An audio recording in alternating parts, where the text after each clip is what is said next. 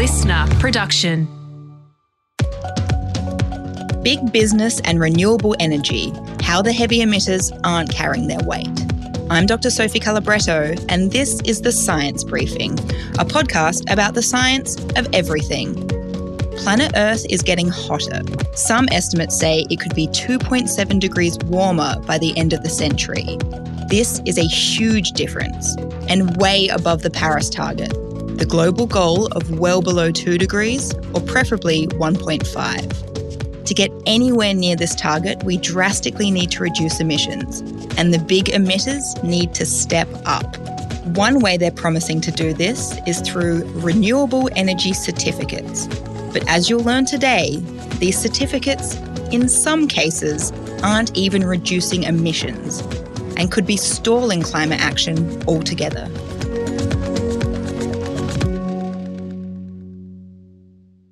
Ellen, I want to start a bit broader here. Typically, what industries are the biggest emitters? So it really depends how you're counting it and which industries are biggest in certain countries. Ellen Phiddian is a science journalist for Cosmos magazine.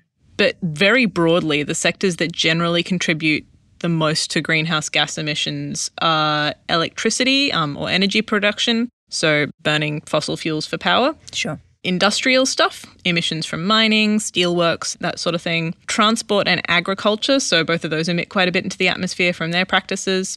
Those are kind of the really big hitters. Now, all of these sectors are coming under increasing scrutiny when it comes to how much they emit and what they're doing to reduce their emissions. And one of the growing parts of this conversation, particularly for multinational companies, are these things called renewable energy certificates. Okay, so let's take a closer look at renewable energy certificates. What are they exactly? Renewable energy certificates, or RECs, are basically a way of buying renewable energy. So, companies or organizations which have committed to reducing their emissions and their overall carbon footprint, if they can't run their operations on renewable energy specifically, then they can buy an REC, and the amount that they buy equates to a matching amount of renewable energy that theoretically gets generated and goes into an electricity grid somewhere. So, what's an example of that? Well, if a solar farm produces renewable energy somewhere, then the company that is generating that energy can sell it. So they're putting it onto an REC market of sorts. And another company that's trying to reduce its emissions can then buy an amount of that energy being generated. So the company then says, We own that renewable energy. So companies want to buy them because, for one, it's a lot easier to purchase a renewable energy certificate than just switch all their operations to being powered by renewable energy. Sure. And it also means that they can report lower emissions because theoretically their emissions are being reduced because of their activities, which is obviously a good look for them. So, typically, who is buying renewable energy certificates? The buyers can be anyone. The most prominent are big multinational companies. So purchases include, you know, very big places like McDonald's, Coca-Cola, um, the Hilton hotel business, all the way through to smaller things like airports, domestic transport companies. All of those companies have signed on to schemes that involve renewable energy certificates. Right. One of the big schemes that a lot of organizations have committed to is this thing called the Science Based Targets Initiative. So, this initiative is a partnership between a number of global charities and United Nations bodies. It's a voluntary system where organizations that sign up are basically committing to reducing their emissions in line with the Paris Agreement target of well under 2 degrees Celsius, preferably 1.5 above pre industrial levels. So, these organizations are basically saying we're committed to not letting the world get any hotter than 1.5 degrees and renewable energy certificates are a pretty big part of how they're going to get there. Okay, so when organizations sign up to this initiative, what do they actually have to do? Companies that sign up to this initiative are basically signing on to report a number of things. So, one of the things they have to report is all of the emissions that they're directly responsible for. So, if it's like a steel making company, then they have to report how much is being emitted at their steelworks. Mm-hmm. They also have to report all of the electricity they use in their operations. And on top of that, they have to report two thirds of the emissions that they're indirectly responsible for. So, for instance, the computers that the employees of your company use, the emissions required to make those computers and then ship them to your employees, they would be your indirect emissions. Right, okay.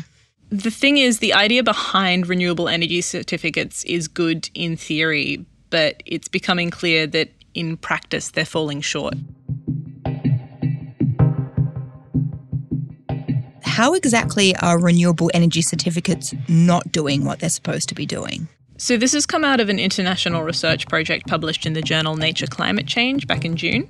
It was led by a group of researchers from both Canada and the UK. And in this project, they found that these RECs are seriously overestimating the performance of a lot of these multinational companies. They took a look at emissions data from 115 companies who'd signed on to this science based targets initiative between 2015 and 2019. There were a lot of big name companies in there Nike, Ford, Adobe, Heineken, so companies across a whole range of different industries. Mm-hmm. Altogether, these companies originally reported that there was a 31% reduction in emissions from their activities, which sounds pretty impressive. In reality, the researchers found that two thirds of this reduction came from renewable energy certificates that probably didn't mitigate emissions at all. So the actual emissions reduction by these companies was probably more like 10%. Wow, okay, so that is considerably less than what they were reporting. How are they able to report this 31% figure if it's not actually accurate? So, the problem is the way the companies are allowed to report this stuff. The researchers pointed out a few issues here.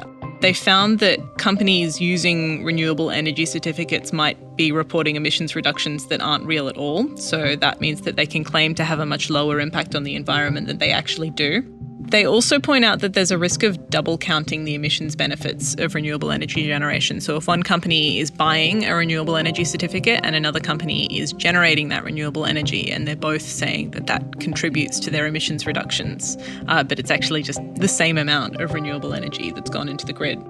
What's also not clear is whether these RECs are in fact generating more renewable energy for the electricity grid.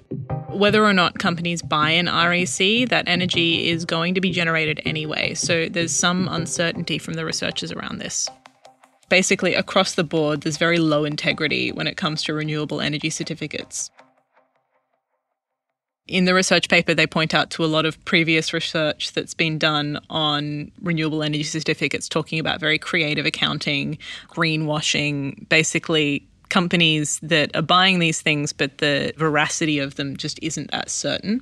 And you have to remember the companies, they're ultimately responsible for all of their own reporting. There's not that much oversight, and there aren't really serious consequences if their reporting isn't accurate. So that sort of suggests why we're seeing this 30% reduction turn into a 10% reduction in reality. So, if companies might be reporting reductions that aren't real, what does this actually mean when it comes to the Paris target? I mean, they're party to this initiative. Yeah, absolutely. They've signed on to this target. But based on these findings, the researchers have said that these 115 companies actually aren't aligned to the Paris target. They found that actually the emissions reductions are barely consistent with a two degree temperature increase. Now, 1.5 and 2 degrees doesn't sound like much. And if you remember, the original Paris target was well under 2 degrees, preferably 1.5. So both numbers are mentioned. Mm-hmm. That 0.5 degree difference actually does make a huge difference when you look at the climate science. It's sort of borderline catastrophic. So, for instance, in a 1.5 degree warmer world, coral reefs are doing pretty badly. In a 2 degree warmer world, they're basically gone there'll be more than twice as many people exposed to more extreme heat conditions around the world in a two degree warmer world. And the Arctic would be completely ice free in summers once every 10 years instead of once every 100 years. That then creates feedback effects. If there's no sea ice in the ocean, that means that the oceans are going to absorb that heat and it potentially exacerbates climate change further.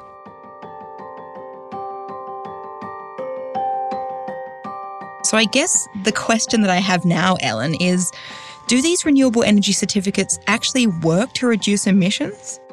If they're done properly and accounted for carefully, then they could be a good transition tool. Like I said earlier, if you're a really big company, it's extremely difficult to suddenly flip all of your operations onto renewable energy, particularly if a lot of your business is based in places that doesn't have high renewable energy penetration. So it does make it easier for these companies to do their bit and put more renewable energy into the grid. But the system is very flawed, and mm. the researchers on this project have said there should probably be some big changes. They suggest that maybe there should be revisions to the accounting guidelines, suggesting companies should only really report real emissions reductions from their electricity use, so actually using renewable energy to drive their operations rather than relying on these certificates. Mm-hmm. And they also kind of question whether a voluntary system like this is viable long term if the renewable energy certificate system is just not that reliable and accurate, then really can we use something like this to help meet that 1.5 degree Paris target? The researchers are concerned that it might not, and they're not the only ones. There's lots of other researchers who are saying very, very similar things. So they're raising big questions about whether renewable energy certificates might be delaying large emitters from actually reducing their emissions and possibly stalling action against climate change.